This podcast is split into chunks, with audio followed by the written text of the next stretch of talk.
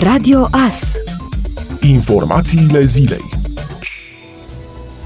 Festivalul Sighișoara Medievală, organizat în timp record după ridicarea restricțiilor impuse de pandemie, are loc în acest weekend, având pe afiș un număr mare de evenimente. Timp de 3 zile, peste 100 de artiști din țară și din străinătate vor fi prezenți în cetatea Sighișoara, cu spectacole de muzică și dansuri medievale, animații și teatru pentru copii, ateliere și tabere meșteșugărești, cavaleri, domnițe, războinici, trubaduri și menestreli. Cap de afiș va fi trupa Phoenix, iar spectacolele vor fi prezentate de Dan Negru. În contextul pandemiei, pe domeniul public din cetate nu se vor comercializa băuturi alcoolice și nu vor fi permise produse precum vata de zahăr, semințele, porumbul fiert sau merele glasurate. Accesul auto va fi restricționat în cetatea medievală, cu excepția riveranilor. Plenul Senatului a luat act în această săptămână cu majoritate de voturi de proiectul de lege pentru aprobarea ordonanței de urgență a Guvernului privind aprobarea metodelor de intervenție imediată pentru prevenirea și combaterea atacurilor exemplarelor de urs brun asupra persoanelor și bunurilor acestora în intravilanul localităților. Ordonanța stabilește sistemul de monitorizare a intervențiilor imediate realizate asupra exemplarelor de urs prin alungare, tranquilizare, relocare ori extragere prin eutanasiere sau împușcare. Scopul principal al ordonanței de urgență este ocrotirea unor valori esențiale: viața și integritatea corporală a persoanei, sănătatea și securitatea publică, bunurile de orice fel aflate în proprietatea publică și privată a persoanelor juridice și fizice, fără a afecta starea de conservare favorabilă a ursului brun. Actul normativ a intrat astfel în circuitul parlamentar, fiind repartizat comisiilor permanente de specialitate pentru a fi dezbătut. Termenul stabilit pentru depunerea avizelor și rapoartelor comisiilor de specialitate este 2 septembrie.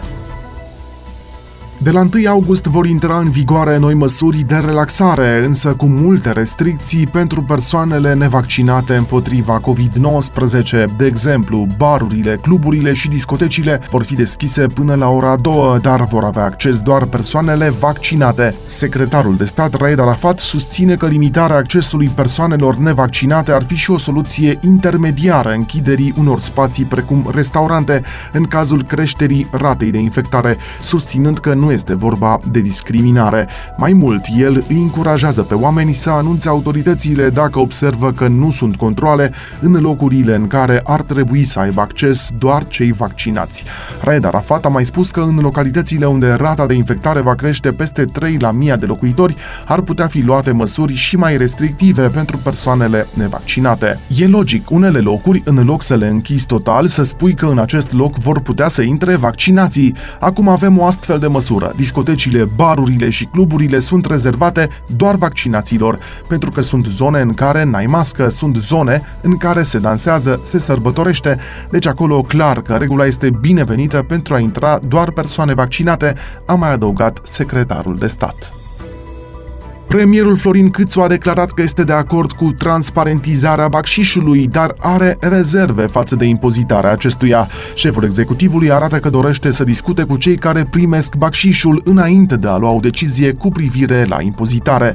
Organizația patronală a hotelurilor și restaurantelor din România a prezentat rezultatele unui studiu cu privire la impactul în economie și situația financiară a companiilor active în 11 sectoare din industria Horeca și a subliniat că încă din 2018 este propusă introducerea unui impozit de 10% pe bacșișul colectat prin plata cu cardul, ceea ce ar aduce la bugetul de stat venituri de peste 110 milioane de lei, începând cu 2022. În pofida faptului că industria Horeca a solicitat constant fiscalizarea bacșișului, premierul Florin Câțu, întrebat dacă ia în calcul aplicarea acestei solicitări a industriei de profil, a răspuns că are rezerve cu privire la această măsură. Când introducem taxele, efectele sunt directe și indirecte și până la urmă aș dori să știu care este impactul indirect și asta nu mi-l spune nimeni deocamdată și aș vrea să discut cu ei despre asta, a mai declarat premierul.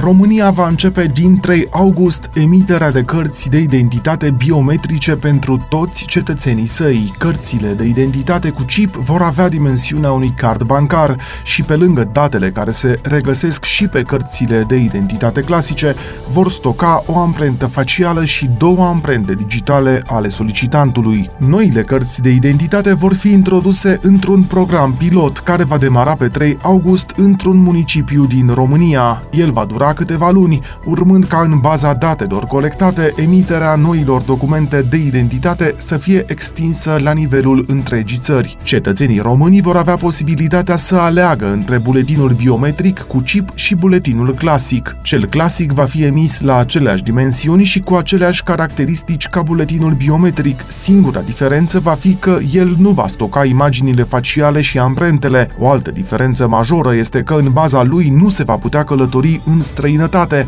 statele Uniunii Europene impunând condiția folosirii buletinului biometric.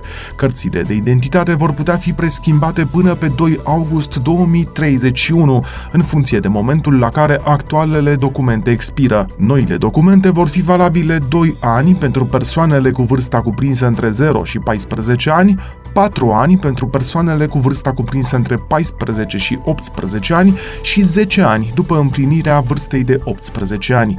Cărțile de identitate actuale pot fi folosite în continuare pentru deplasarea în străinătate.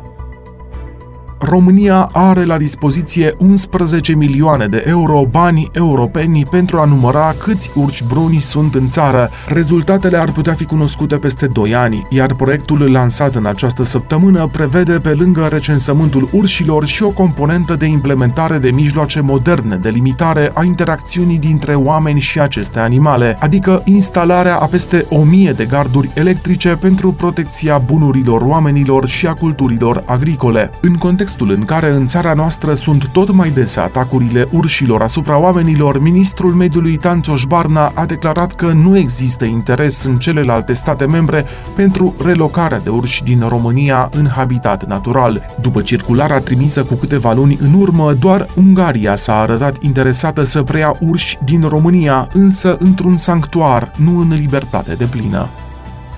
Ați ascultat informațiile zilei. Rămâneți pe frecvența Radio Asternăveni.